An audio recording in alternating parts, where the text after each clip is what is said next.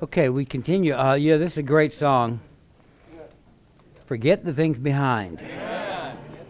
You know, he, Brother Lee told us, even when we sin and make a mistake and fail, we sh- of course we should repent. Uh, and there's a little element of regret. But not only did he say don't look back, he said don't regret too much. you may misunderstand that, but. Uh, don't dwell in this thing. Don't dwell. Yes, we repent. We have to repent, of course. And there's going to be an element of regret, but don't regret too much. Don't dwell in this as, as, a, as an element of regret. You have to realize that at least in his sovereignty, it was allowed. And you have to go on. Amen. And if you linger too much in this with the self mortification and all this kind of stuff, this is not going to be healthy. You have to get up and you have to go on. And, uh, you know, the Lord knows, and uh, the Lord disciplines us in many different ways, but uh, we have to get up and go on with the Lord. And so we repent, we regret a little bit, and then we move on. Forget about it. Okay, so we continue. Uh, one word on this matter of uh, talking about enjoying the Lord. You know, I just this is a great matter. We'll touch this a little bit in the outline more because, you know, in Nehemiah it says, The joy of the Lord is my strength. Amen. And in Paul's writings in Philippians, he's going to talk a lot about joy and rejoicing. And he mentions that, I think, eight or nine or ten times, something in that book. Uh, so the Christian life should be a life of joy.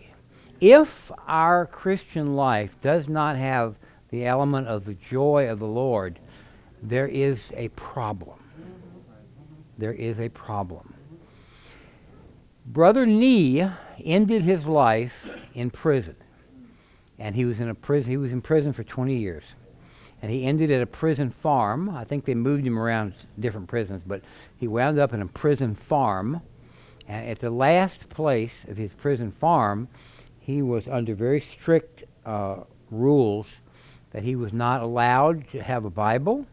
I don't know if he was ever allowed to have a Bible. He wasn't allowed in the last place for sure. He was not allowed to write letters to others about God. He was not allowed to receive letters from others about God. He was not allowed to speak to other prisoners about God, although we know he did a little bit because he brought a couple to the Lord, or at least one we know to the Lord. But that was, you know, again, uh, not something he was really allowed to do, but he did. But and then he wasn't allowed even to move his lips in a pr- when he was praying because they would even stop him from doing that. So he was really shut down in every outward fashion. Think about that. What could he do? He was not even allowed to move his lips. I I'm sure he did, maybe at night, but if they saw him, he would get in trouble. But he wrote that last letter to his niece, I think, and he said, I have maintained my joy. Amen. So I, I would say this uh, the, the matter of joy and the joy of the Lord being our strength is a great, great matter in the Christian life. The kingdom of God is not uh, eating and drinking, but righteousness and peace and love. Is that right? Joy. And joy. Yeah, joy. Sorry. Yeah, joy in the Holy Spirit. So there, the kingdom of God is a kingdom of not only righteousness and peace, but of joy. Amen. If there's no joy in our Christian life, we have a problem and we need to go to the Lord about this. What is going on? It's possible that we can become very uh, zealous and even religious, I guess, but there's no joy in the Christian life. There's a problem. There's a problem. And it doesn't always mean when we're joyful that we're exuberant outwardly and jumping and dancing and all this kind of stuff. Sometimes, but not always. Not always at all. Brother Nee was totally shut down, and he maintained his joy. Yeah, So joy is essentially an inward matter. Right, right. It's an inward matter. It certainly relates to peace. It relates to uh, the presence of the Lord, and with a lot of factors. But it, there's something there, and again, we have to check. If there's no joy in our Christian life, we have to go back to the Lord and find out what is going on. What is going on? Okay, now let's continue with this matter of pursuing the Lord uh, where we ended off here, we ended up with uh, pursuing Christ by knowing and loving Him. And then by yearning for him, well, we're going to move pretty quick in this. This is just the story of the resurrection and the story of uh, Mary the Magdalene. Now, Mary the Magdalene, remember, she's the one who had seven demons cast out of her. And the Lord, you know, said, He who is forgiven much loves much. And uh, so this is a lot of truth to this. Paul was forgiven a lot. He considered himself chief of sinners. And Mary the Magdalene was seven demons. But anyway, she was a lover of the Lord, and we do see some principles here that we'll just very quickly go over, not spend too much time. But uh, she was one who pursued the Lord, and we need to pursue the Lord. And so let's look at her experience on that first day. So she, uh, on the first day of the week, that means the Lord's Day. So the Lord, you know, the Sabbath is over. Sabbath is Saturday.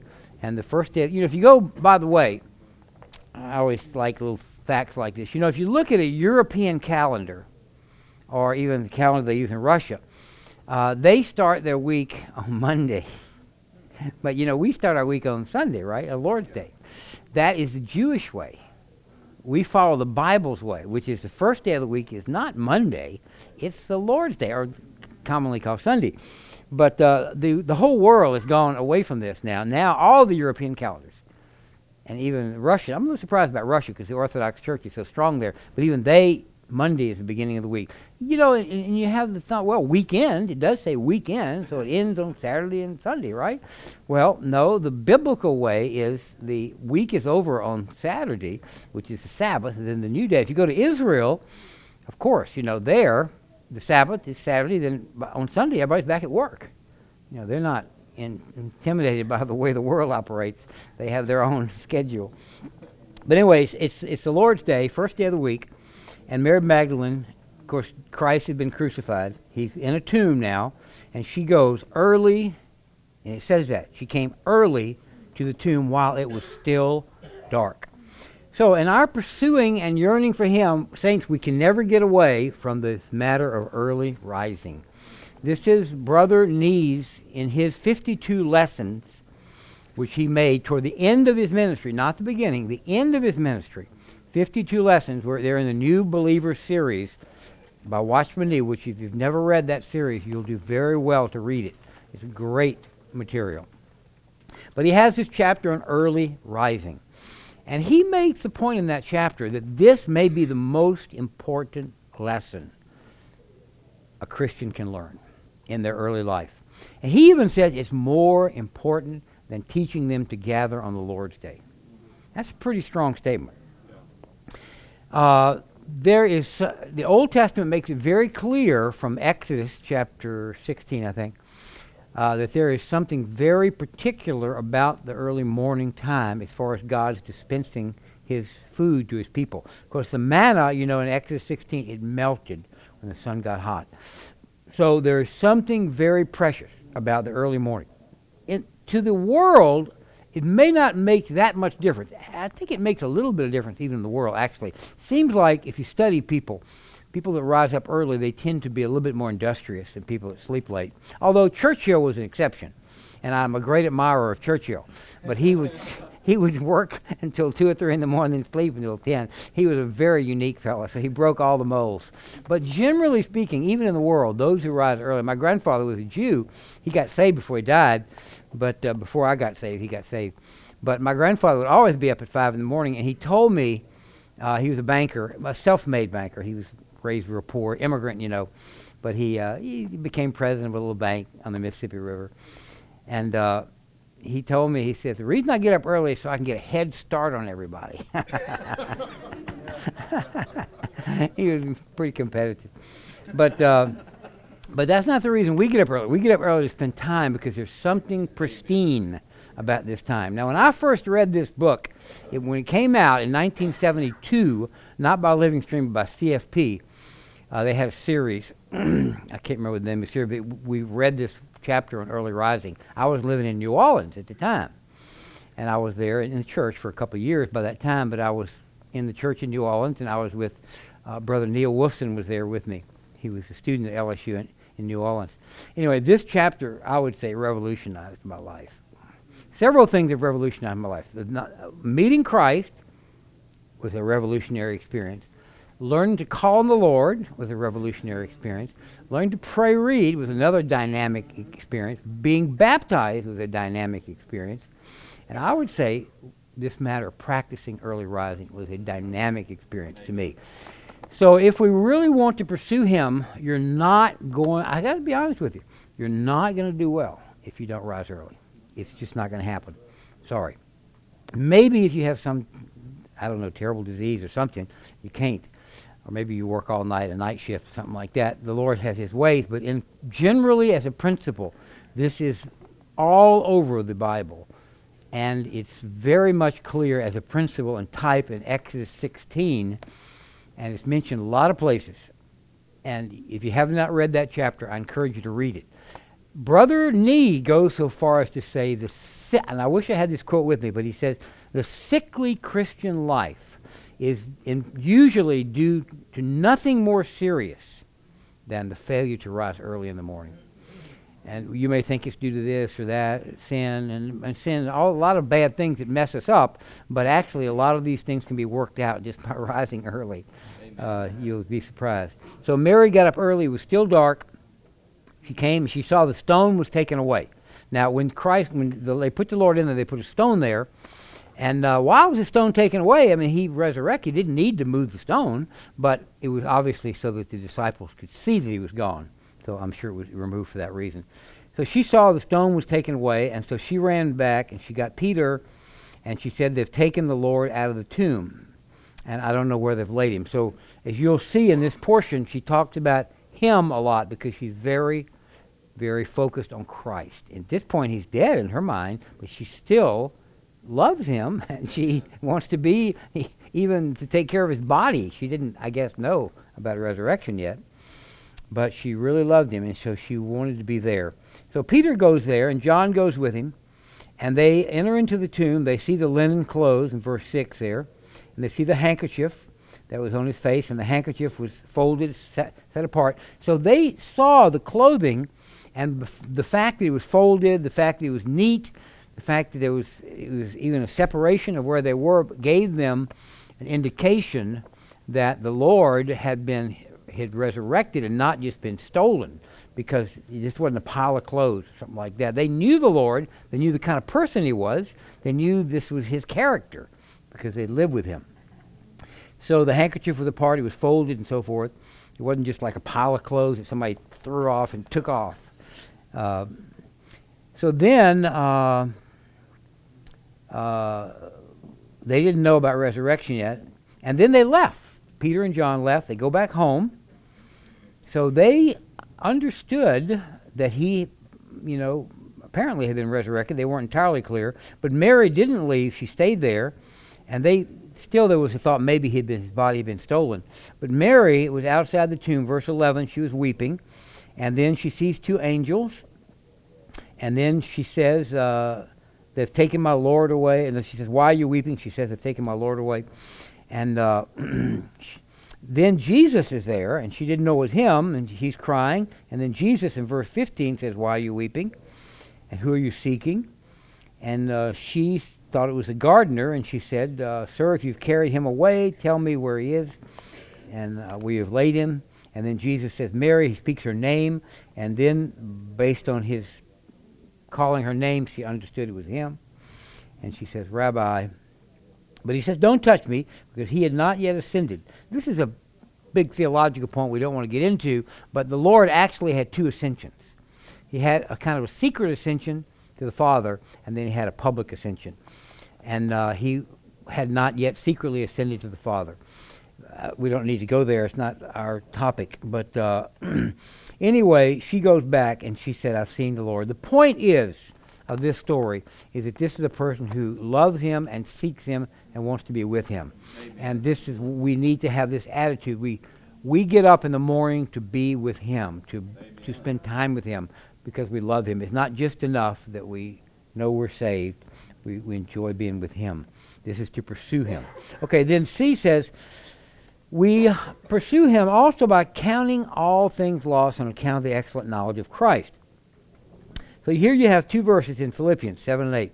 But what things were gains to me, these I've counted lost on account of Christ. Moreover, I also count all things to be lost on account of the excellency of the knowledge of Christ Jesus my Lord, on account of whom I have suffered the loss of all things, and count them as refuse that I may gain Christ. So there's a lot here, but the word account is used three times, and the word count, I think, is used one once or twice. So Paul was uh, doing a little math here. He was accounting and he was counting. And uh, Paul said that what things were gains to me. Now, the context of these verses tell us some of what was gained to Paul. And it really wasn't with Paul material things. He was not into material things even before he got saved. But he had a pedigree. He had a background. He was a from the tribe of Benjamin. He was a Hebrew born of two Hebrew parents. He was a Pharisee. He had studied under Gamaliel. He was a Pharisee of Pharisees. So, what was his world was the religious world. So, that's why he says the things gained to me. The Lord is personal. We're different, you know, in the things that we love or things that may even become idols to us, the things that may occupy us, the things that may preoccupy us they're they're much related to who we are and our background and things like this. So that's why the things that were gains to me, to me is an important two words.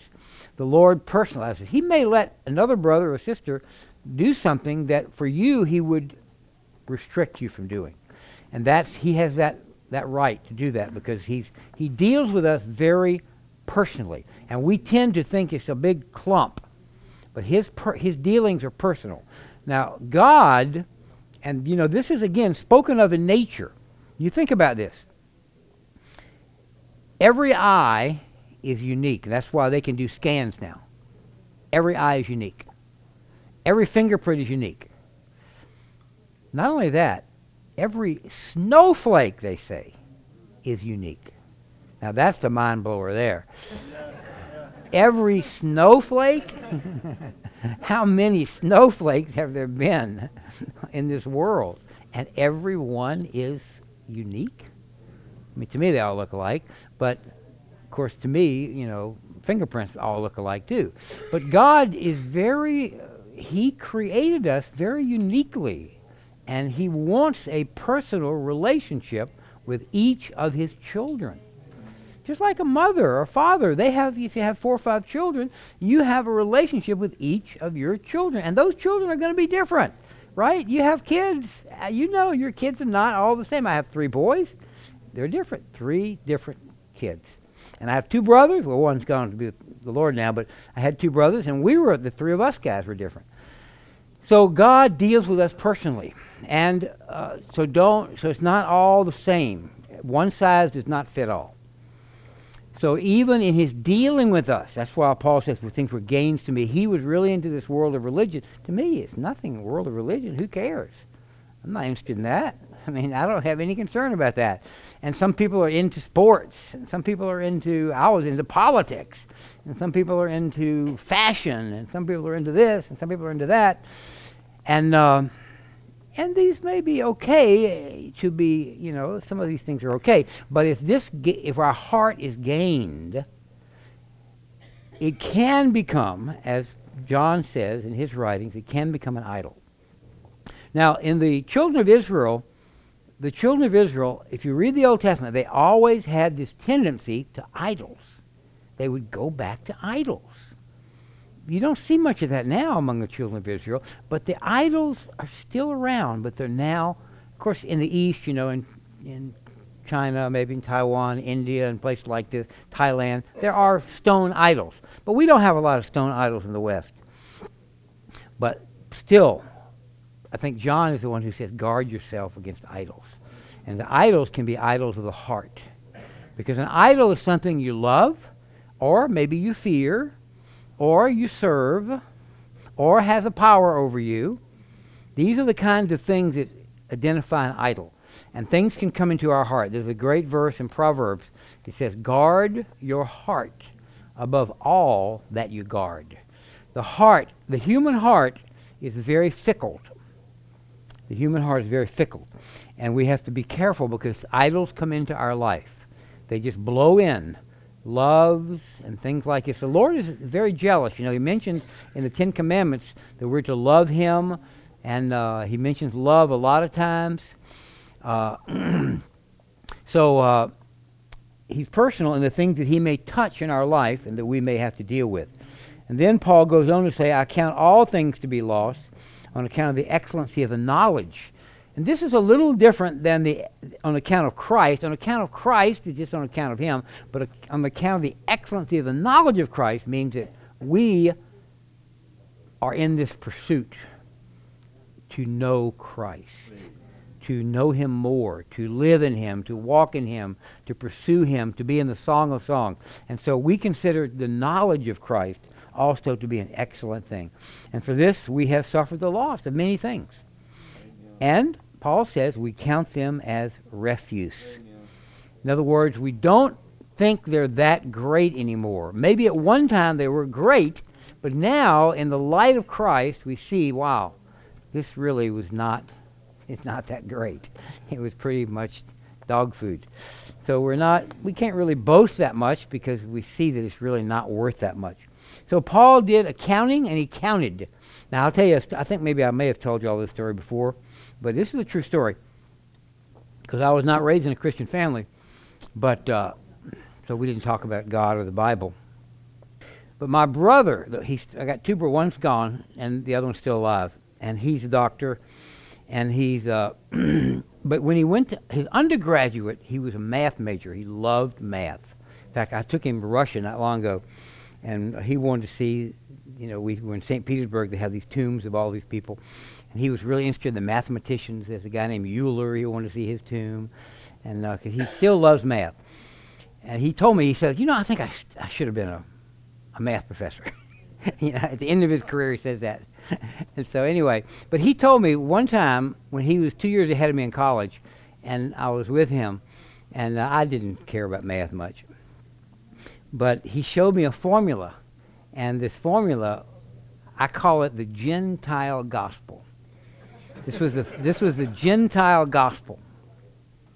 And the formula was, well, I'll do it, I'll put it on the board here. The formula was in being any real number. So as high as you want to go, it's just any real number. Zillions and zillions and tr- trillions and billions to the billions and zillions. But it has to be a real number over infinity. So this is the formula. What is it? Well, it's you know it's a little debated among mathematicians, but basically it's zero.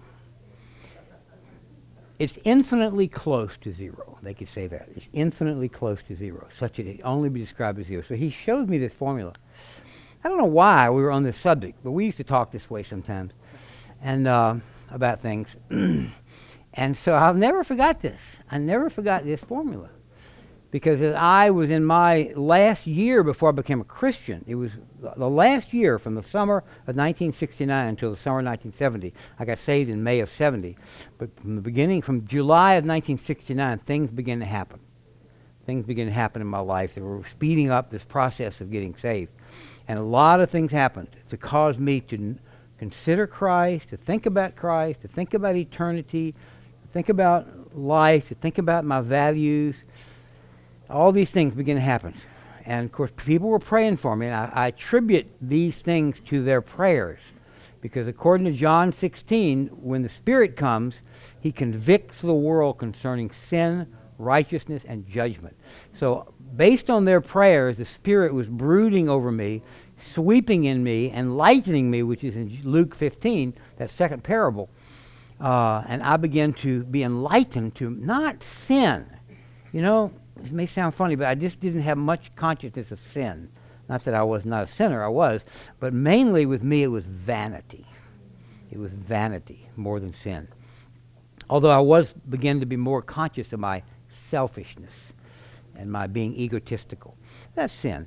But this formula worked on me also because I was a very ambitious person, but uh, I've had to deal with this. And I had to deal with that. And I had to deal with that. And so, what about eternity? And so what if that's a big one? You're still going to have to deal with this. And it's still going to wind up this. and so, uh, right before I got saved, in May of 1970, I got saved the end of May during final examinations. And so I had uh, two classes with this Christian friend of mine.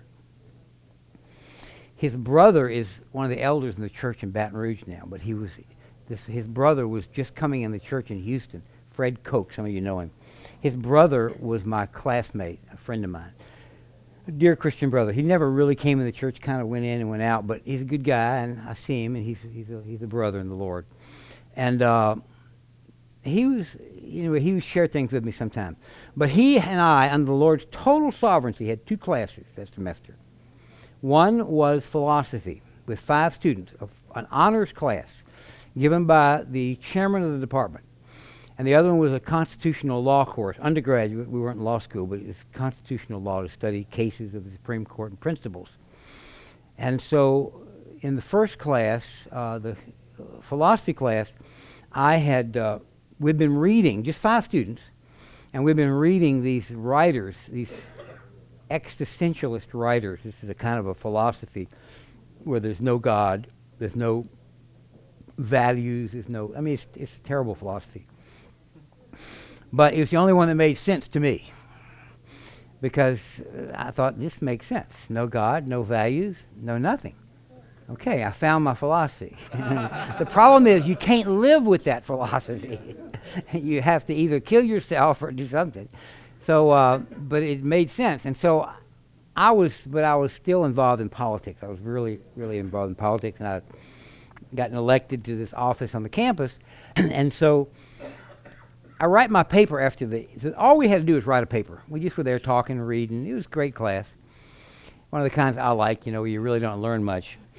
but uh, you just you just you just j- jabbing a lot, you know, like you know, c- engineering. I never I couldn't have made it through that, I'm sure. but so anyway, I write my paper, and my paper is basically just a, regurgitation of the hopelessness of the existential philosophers that I've been reading. Hopeless. So I say in the paper, you know, I just got elected to this or that, and still it doesn't really matter because I'll be dead in 50 years, 60 years. And it won't matter really if I die tomorrow or die then because over eternity of time is all the same. I'm just kind of regurgitating this stuff, and the professor was kind of, oh, you know, he was like, oh boy, he's buying into this. So after I read my paper, the professor was a little bit shaken, and he said, uh, "Well, well, well, don't don't be too extreme here now." Um, the and then he said, "The meaning of life is to search for the meaning of life." And so I had a vision of a squirrel in a cage going around and around and around. and so my friend was very touched my Christian friend was very touched because he had not really preached the gospel to me much, and we were pretty good friends. So he felt convicted by the Lord. So he reworked his paper. We ran out of time. He had to read it the next week. He reworked his paper and presented a kind of a philosophical response to this. And I don't want to go there too much, but it was very, very, very interesting. And it really captivated me because he, what he said made a lot of sense. Well, I'll just tell you real quick. He drew. He went to the board. He drew two domes, and he said, "Life is about not what you do, but where you live. You can live in this realm or this sphere." And this is called, I think he named it different things human effort, the law, um, something like that. And he said, so whatever you do of your human effort based on the law, he said, you're going to have the experience of emptiness and vanity and futility and hopelessness. And he just says it's not what you do, is if you are in this realm, this is what you're going to experience. And I know he put law in there. I know he put human effort in there. Then he said, but there's another realm that you can live in. And this realm is called grace. And this realm is Christ. And in this, and this, in this realm was going to be darkness, I think, and death. And he says, in this realm, there is uh, light, and there's love, and there's freedom. Because this one, I remember he put bondage in there. This one's got freedom, and this has peace, all these things. And he said, it's not a matter of what you do, it's a matter of where you are. And that was very, he did it in a very philosophical way. And I was like, wow. I was really impressed. And after class, I shook his hand. I was a big handshaker, you know. and I shook his hand, and I said, Johnny, that was great. That was great. He was surprised because he knew I was an atheist. I said, that was great. I'd love to talk more with you about this. And he was like, wow, okay. So on the Lord's Sovereignty, we had this second class together, and we're studying for this final examination just maybe three or four days later. And we studied, we were going to study all night until the morning and take the test at 8. But we got to talking past midnight about things, constitutional law and justice. I remember we got into this matter of justice and righteousness versus mercy and compassion. And so this was a big dichotomy because in a just and righteous society, very strict, righteous, just, nobody's going to make it. Then if you're too loosey-goosey with everybody's compassionate, merciful, then that's also a mess. So how do you reconcile compassion, mercy, love, kindness with justice and righteousness and all this stuff? These to us were like, there's no way you can't do both. How do you do it? And so we're talking about this, and, and we were into this kind of stuff. And uh, somehow, I would say, under the full anointing of the Holy Spirit, he just began to share about, and I cannot remember to tell you the truth, but about how these come together in Christ. They only intersect in Christ.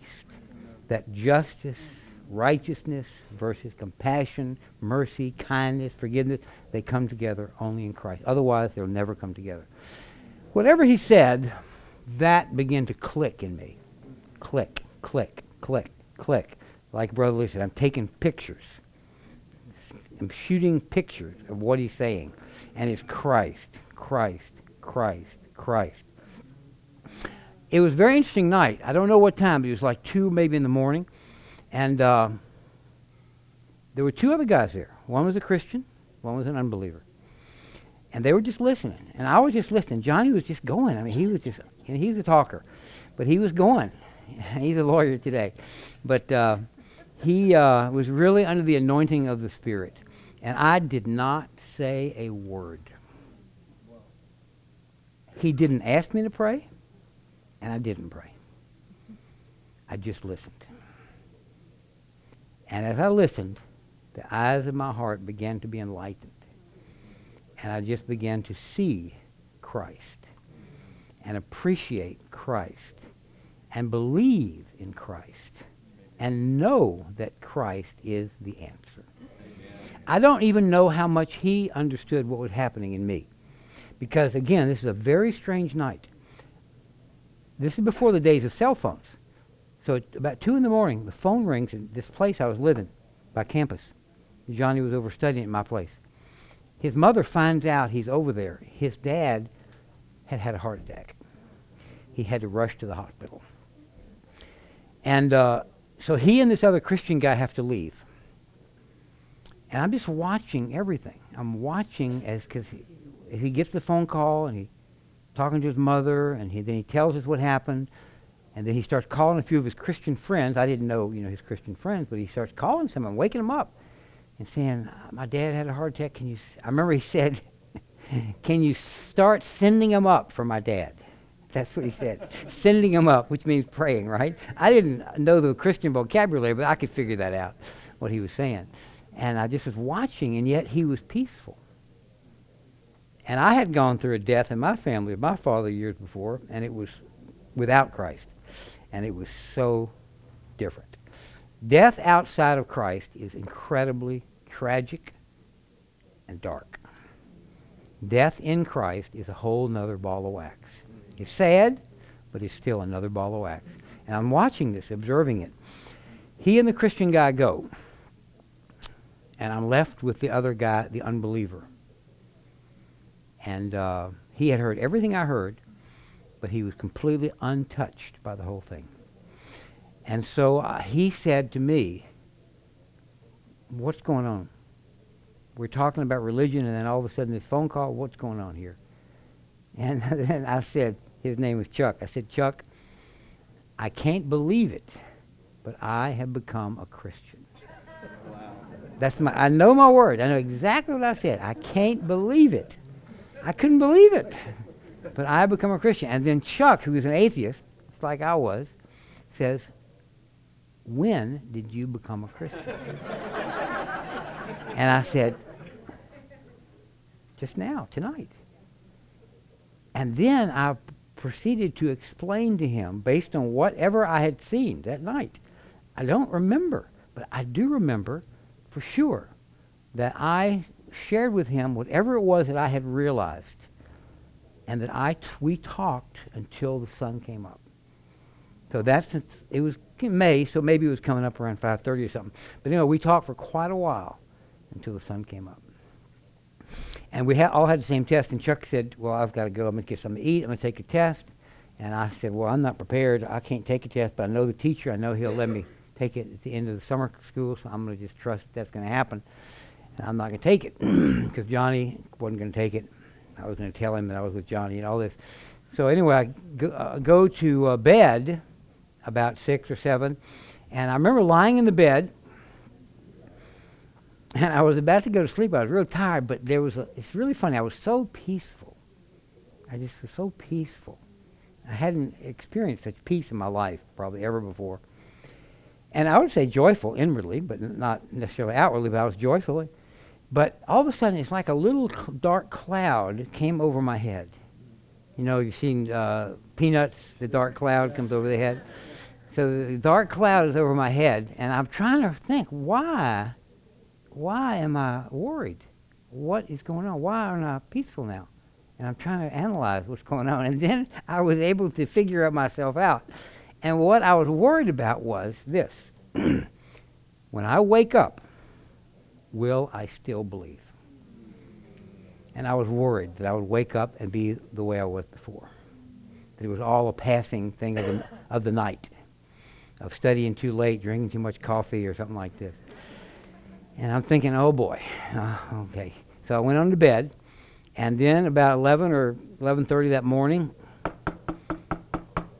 knocking on my door. So I wake up, and the first thing I did was to check with myself: Do you still believe? And I just, yeah, I do. I, I believe. I've seen it. I've seen it. I said that many times. I've seen it. It. I don't know what it is, but I've seen it. And uh, then the door was Johnny. His father had died that night, passed away that night. Anyway, so uh,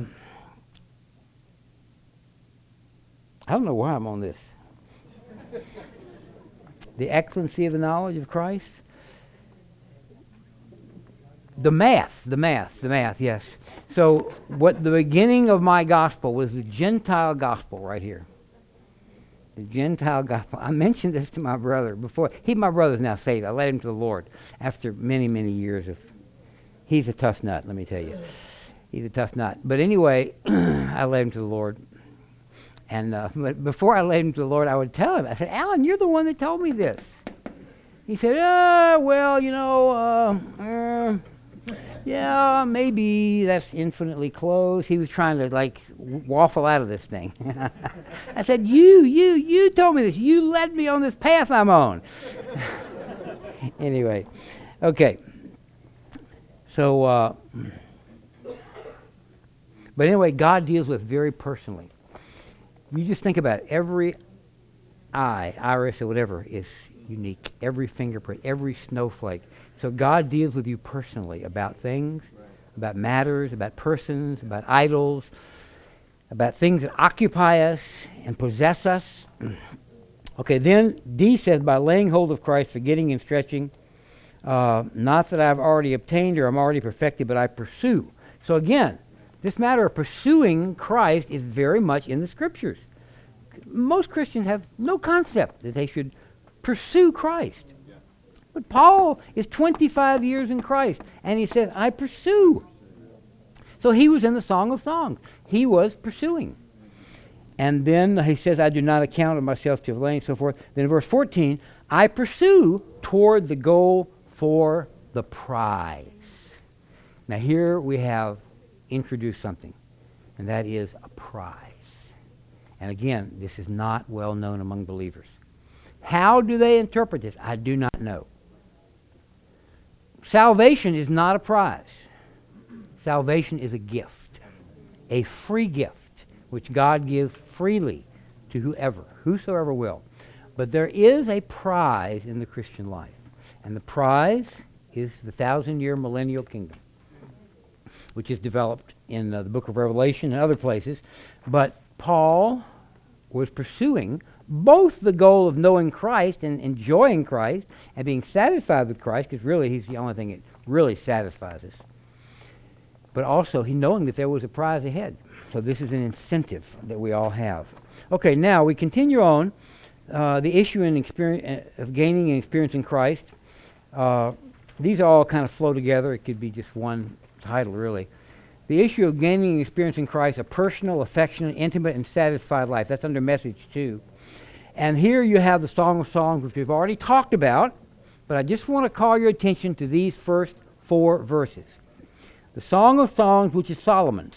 Let him kiss me with the kisses of his mouth, for your love is better than wine. So this tells us that Solomon considered the real Song of Songs, the real joy, the real meaning, the real satisfaction in life is to pursue God and to have an intimate and affectionate and personal and private relationship with Him. Now, we say affectionate, obviously, it's affection if you kiss. And this is the kisses of the mouth. So it's the kisses on the lip. It's not just a little peck on the cheek. It's the kiss on the lip, so it's very affectionate and it's related to love. Your love is better than wine. So this tells us that the real satisfaction in the human life is going to be related to developing, to pursuing and developing a personal, affectionate relationship with God. And of course, God is Christ. And then he says, Draw me and we'll run after you. So again, draw me. That's personal. So this book, Song of Songs, is about the personal relationship of the believers with Christ. Even though there is a collective aspect of the church, which is important, and true, Christ did die for the church and gave himself up for her, he also loves each one of us in a very intimate, personal, and affectionate manner. And he knows us, and he loves us, and he cares for us. And he's not satisfied that we would not have such a personal relationship with him. And as Brother Lee told us in the crystallization study of 1 Corinthians, uh, of Song of Songs, he said, in this matter of a personal and affectionate relationship with Christ, no one can represent you. You cannot be democratic and send a representative on your behalf. God wants it with you, just like a mother wants such a relationship with each of her children. She wants some personal relationship with each child. God wants it with each of his children as well. Draw me, and then he says, and we. Now, what that means is the drawing is of us, but it will affect people around us. And this is true. If you get affected, if you begin cultivating this kind of relationship with Christ, personal and affectionate, private and spiritual, and he's drawing you, it will impact others around you. You don't have to go on a campaign it will impact others around you. Draw me, and we will run after you. We will be glad and rejoice in you. We will extol your love more than wine. And the king brought me into his chambers, which indicates private. There's a public aspect to our Christian life, or a corporate aspect, and there's a private aspect, and you need both. One time, Brother Lee told us there are only two ways to enjoy the Lord. Okay, Enoch, what are the two ways to enjoy the Lord? yeah, right. Okay, if you, usually when you ask people that, they say, uh, pray reading and calling or singing. But the, only the two ways are private and corporate. We do enjoy the Lord with others, but there's also a private aspect, and you, sh- you cannot forsake either. You need to enjoy Him privately, you need to enjoy Him with the saints. okay. Okay, then, concerning gaining experience in Christ, we need not only a personal, affectionate, intimate, satisfied life with Christ, which is uh, a life of love, but we also need a growing life. We're going to move through these pretty fast. As newborn babes long for the guileless milk of the Word, you cannot grow in your Christian life if you're not a person in the Bible. You must read the Bible. If you don't, you will not grow. You will not grow. You're not going to lose your salvation, but you're not going to grow. The Bible is the, is the milk, the guileless milk of the Word. The Bible will affect you, it will renew you, it will nourish you. And then Paul says, or Peter says, if you have tasted that the Lord is good, which indicates that there should be not just a mental experience, but some kind of tasting, some kind of inward thing that he describes as tasting. Have you tasted that the Lord is good? Yes, I think many of us can say, I have tasted that the Lord is good. And how do you define it? I don't know how to define it. I don't know how to describe it. But I have tasted the Lord, and you have tasted the Lord. And this is why, it was, to me, when I learned to call on the Lord and pray read, that was another deeper way to taste Him. But it's not the only way. We can taste the Lord in a lot of ways. And we need to pray, Lord, expand my boundaries, expand my borders. I want to enjoy you even if I have to keep my mouth shut like Watchman Nee. I'm not promoting that, but the point is we need to learn to eat him and taste him in a lot of ways. But you will not make a normal Christian growth if you don't read the Bible. So it's very good to have a plan. You know, like the brothers in Austin have some plans that they pass out, and we have something based on that in Oklahoma City to help the saints read one chapter of the old, one chapter of the new, or whatever. It can be different plans. It doesn't have to all be the same plan. But there needs to be a reading of the Bible. You will not make progress. Then, number two, we need an attitude of pursuing growth. And there it says, holding the head, out from whom all the body, being richly supplied, knit together, grows uh, by means of joints and marrows, our joints and sinews, grows with the growth of God. Now, this is the only time this phrase is used the growth of God. What does it mean? The growth of God. Does God grow? Is God growing? Well, no, you can't say God is growing. So, how do you interpret that? Well, King James has an alternate translation, and they say grows with the increase of God. And I think this helps you understand. The growth of God is the increase of God in you. It's the growth of God in you. He's not growing in himself, but he does grow in you because Paul likens Christians, us, to a farm. And a farm is about growth. And the Lord likens the kingdom to sowing seeds, and they are planted in the human heart and they grow. And then there are things that fight against them, like rocks and like thorns and thistles and hardness and things like this. These are, this is a condition of the human heart. Our heart is really a mess. It's fickle and it's incurably evil and it changes overnight. And we love today, we hate tomorrow. The heart is really uh, a difficult thing to deal with. And uh, you know, Brother Nee has an illustration about the heart in Matthew chapter 6. And that illustration is in Matthew 6, the Lord says, Where your treasure is, there will your heart be. Okay, so he says, his illustration is if you have a feather and you have a rock and you tie the feather to the rock and you go up high enough, if you drop them, then the rock is going to take the lead and the feather will follow because that's just the law of the way it works in gravity. So your heart is very fickle like a feather. But your treasure actually helps you to have your heart tied into God. Because if you give, and I'm not here on a campaign, but I'm just telling you, if you give, your heart is going to follow your treasure. Very interesting, huh? You think, well, my treasure should follow my heart, right? I should love the Lord, love the church, love the gospel. Then, because my heart is that way, then I'll give. But Paul, but Jesus says, no, you give, and your heart's going to follow your treasure. And another interesting point, because the heart is so fickle, in Romans chapter 10, Paul says, I think it's in verse 9, he says, if you believe, uh, sorry, sorry, he says, if you confess with your mouth and believe in your heart. Now, he doesn't say if you believe in your heart and confess with your mouth. He says this if you confess with your mouth, and then he adds believing with your heart. It's somewhat parallel. The heart is so fickle. The mouth can also be a help.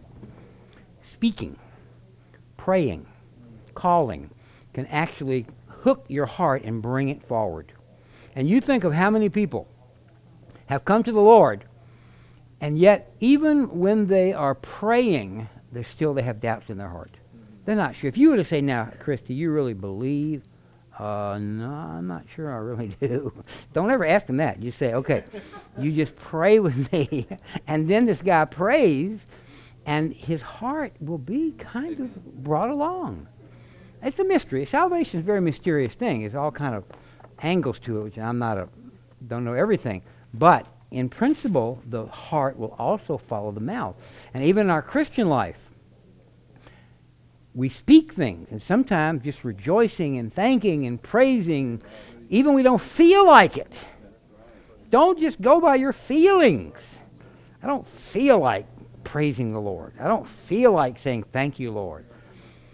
Yeah, that's right, because your heart's a mess.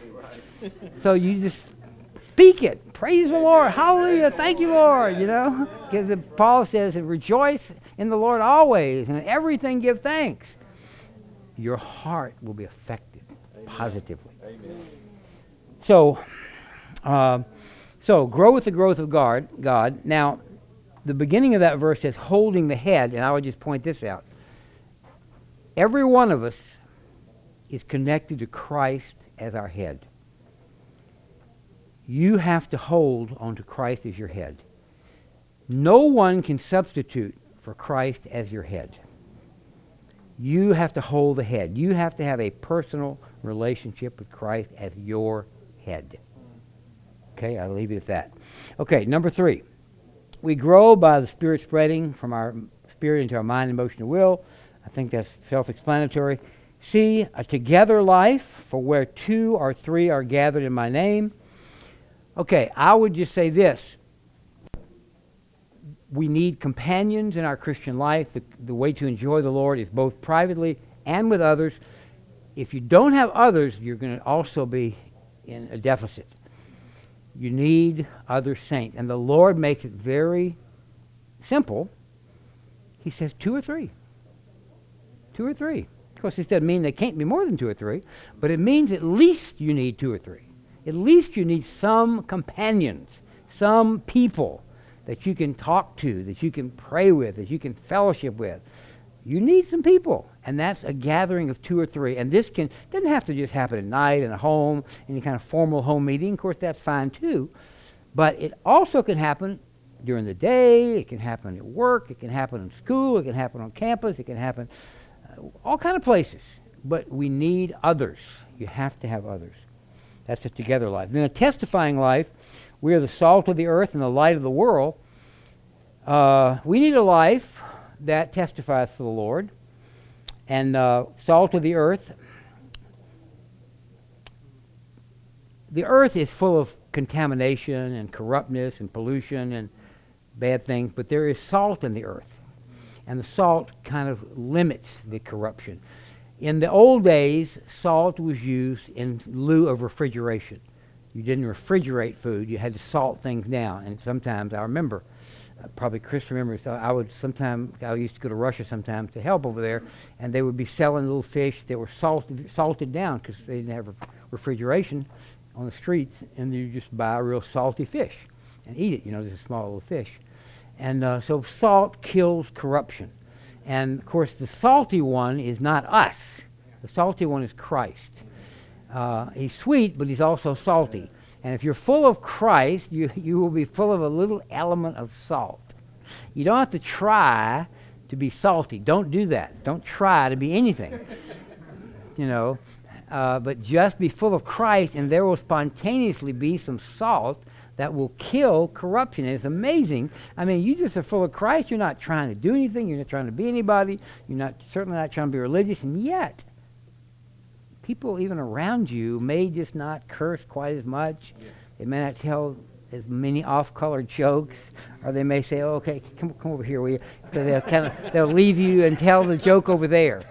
Uh, this is a kind of an element of killing, and then we're the light of the world. This world is also in great, great darkness, and we are light not by trying to be light, but by being full of light and being full of God, because God is light.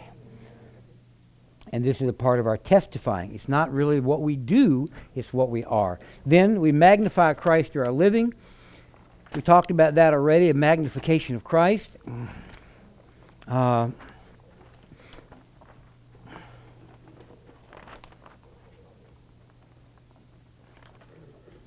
yeah, that means that our living makes Christ larger because people don't think much of Christ. They don't think about him, they think he's a religious figure.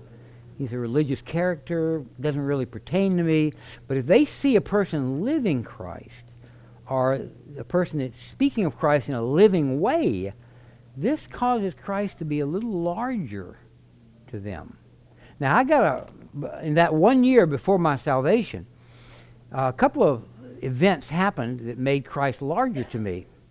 One happened in December of 69. I got saved in May of 71. Happened in April of, or early May, early May of 70. The one that happened, and again, I had very little regard for Christ. I didn't think about him. I didn't. I wasn't religious. I didn't. I thought he was a historical figure, but I really wasn't sure much of what else. So I knew a few Christians, and one of them, this girl, sends me a Christmas card I was living alone. I had a house I was living in by the campus. And uh, she sends me a Christmas card. And uh, now remember, this is 1969, so we're in the throes. Some of you are older, so you can relate to this. This is in the throes of the whole radical, you know, all that stuff going on, hippies and uh, movements and political this and political that. So it was very much into all this kind of stuff and I was pretty much into that kind of stuff as well. And uh, so she sends me a, a Christmas card, and it, it, was a little unusual though. It didn't have like on the front, you know, a reindeer or something like that. Uh, it had uh, it had some words, and I opened the thing up, and before I opened the card up, on the outside of it, it said, "Listen," it said, "He was." A revolutionary.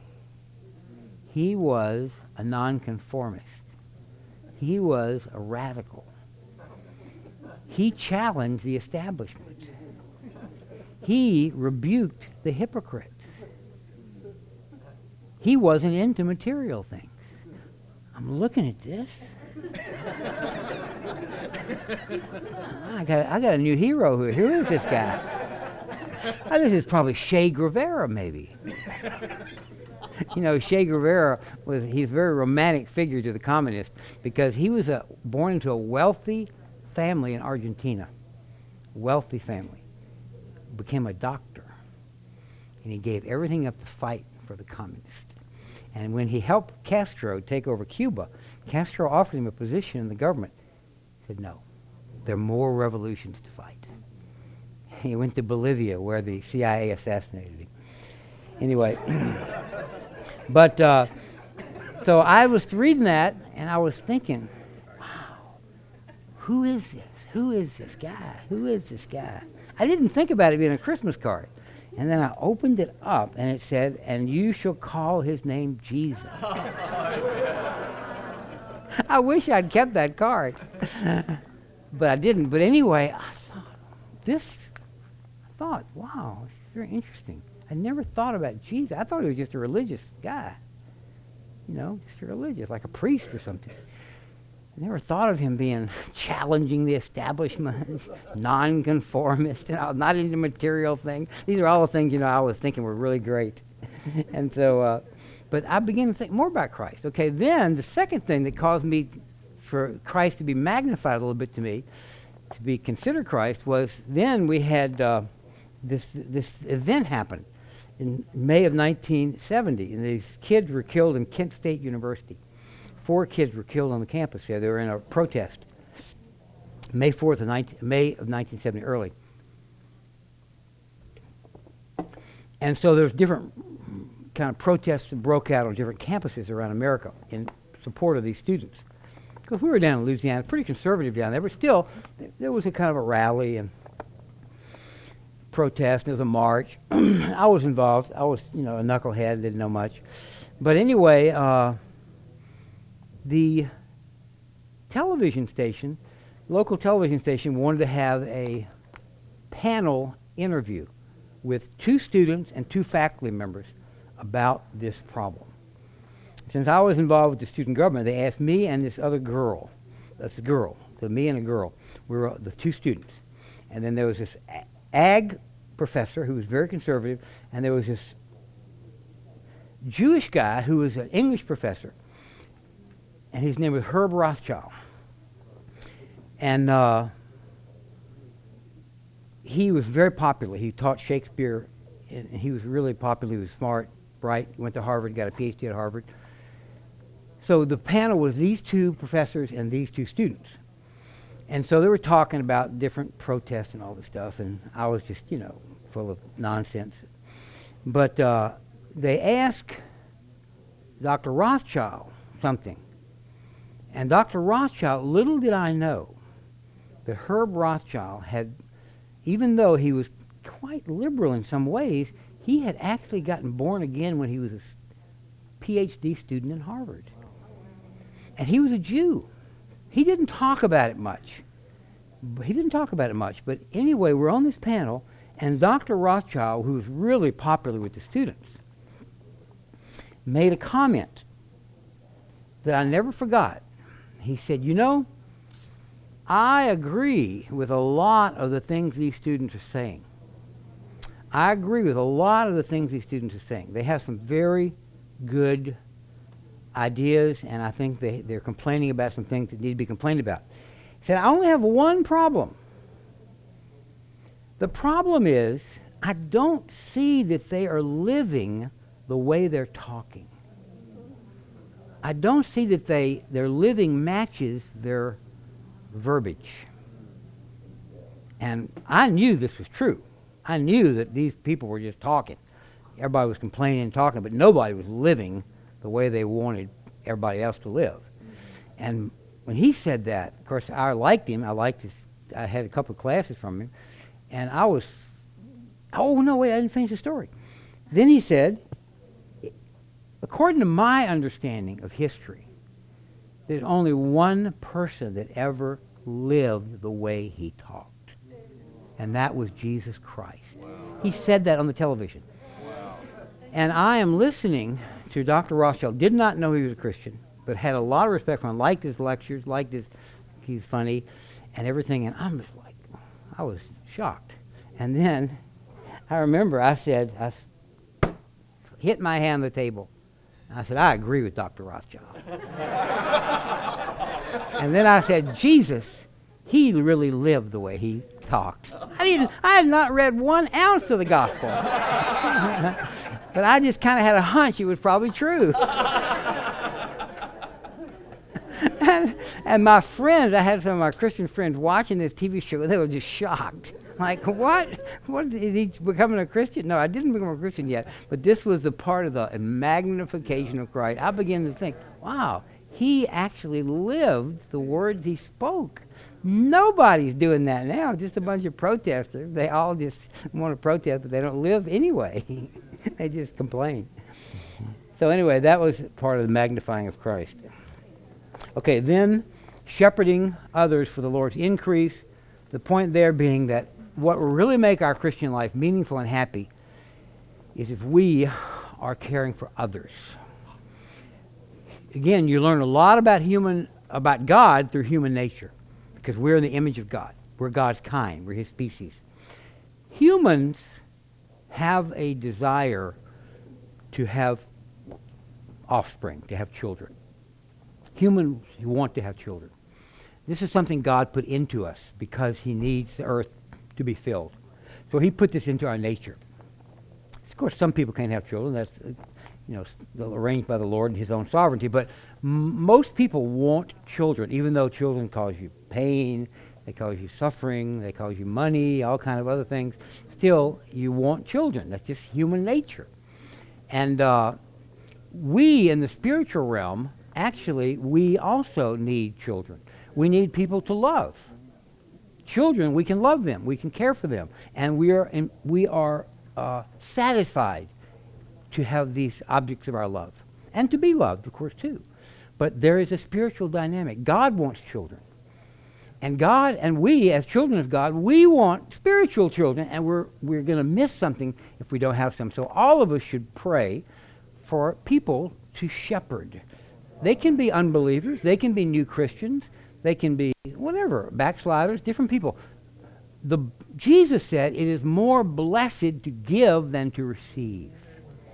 So the greatest blessings are not receiving but giving, which means the happiest persons are those who give.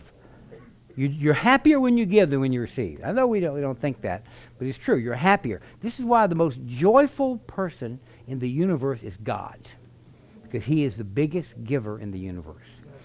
And we are happy when we're caring for others, shepherding others, bringing people to Christ, or at least shepherding new ones, backsliders. We're just not wrapped up with our own affairs. It's miserable just to be completely turned in on yourself. It's miserable. So this is to shepherd others for the Lord's increase, and we're appointed for this, and He wants us to go forth and bear fruit. You know, two chapters in Genesis are significant chapter 4 and chapter 5 and they're a great contrast. In chapter 4, you have human industry. You have the invention of commerce. You have the invention of weapons of defense. You have polygamy. You have murder. You have all the things that are on the earth today commerce, weapons, wars, murders, polygamies. Very active, active, active, making a mess of the earth. Genesis 4. Then you have Genesis 5 it seems nothing happens in Genesis 5. But that's not true. Something does happen in Genesis 5. You have the genealogy of the living. Genesis 4 is the genealogy of the dead. Genesis 5 is the genealogy of the living. You have all of these people in God's of coming uh, of God's people, and it doesn't say one thing about what they did, other than they lived, they had children. They lived. They had more children. And they died. so they're propagating. They're propagating. God told Adam, fill the earth. Fill the earth. So we, uh, of course, you know, we all have to work and things like that. We're not suggesting that. But we will be happy when we propagate, when we care for others, new ones, young ones. This is to make your life joyful. Okay, then the application of Christ, seeing and maintaining a clear. Okay, uh, I'll just do one point here and then stop. Seeing and maintaining a clear vision of God's eternal purpose.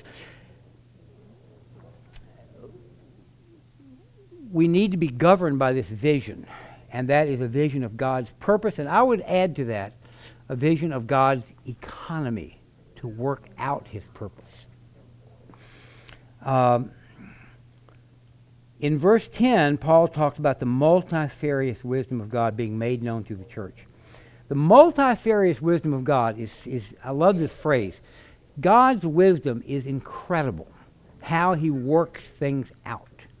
It's multifarious, how the connections and this person, that person, you're born here, you moved there, your family did this, that happened, and many times we don't understand it. Oh my goodness many times. there's a Danish philosopher who said life is only understood looking back on it, but it has to be lived looking forward. In other words, you live it not understanding really everything. It's only when you look back that you understand a little bit. And uh, this is true. And uh, you know, I went one time I was in Holland, and I was in uh, went to the the house of that woman, that Jewish uh, Christian lady named Corrie ten Boom, who was put in uh, you know the concentration camp. And so we went to her little house. It's kind of like the Anne Frank house in a sense, which is in Amsterdam, but the Corrie ten Boom house was where her daddy had a watch shop. And the, st- still to this day, there's a watch shop is there. And it's still called Ten Boom Watch Shop, but it's run by somebody else. But upstairs, they have where she lived and where they hid the Jews. They hid a lot of Jews. These were Christians, but they were hiding Jews. Eventually, they got somebody told on them, and they got all put in a concentration camp. The daddy died very quickly. He was old. Her sister died in the camp. She made it through because there was some kind of clerical error. After about two years, they let her out mistakenly, and she was didn't die in the camp. And she made came to America. She lived in California, but she, anyway, she wrote a book.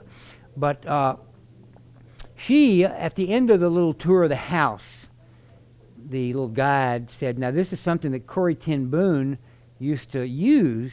As a gospel, uh, I, think was, they said a gospel technique or something.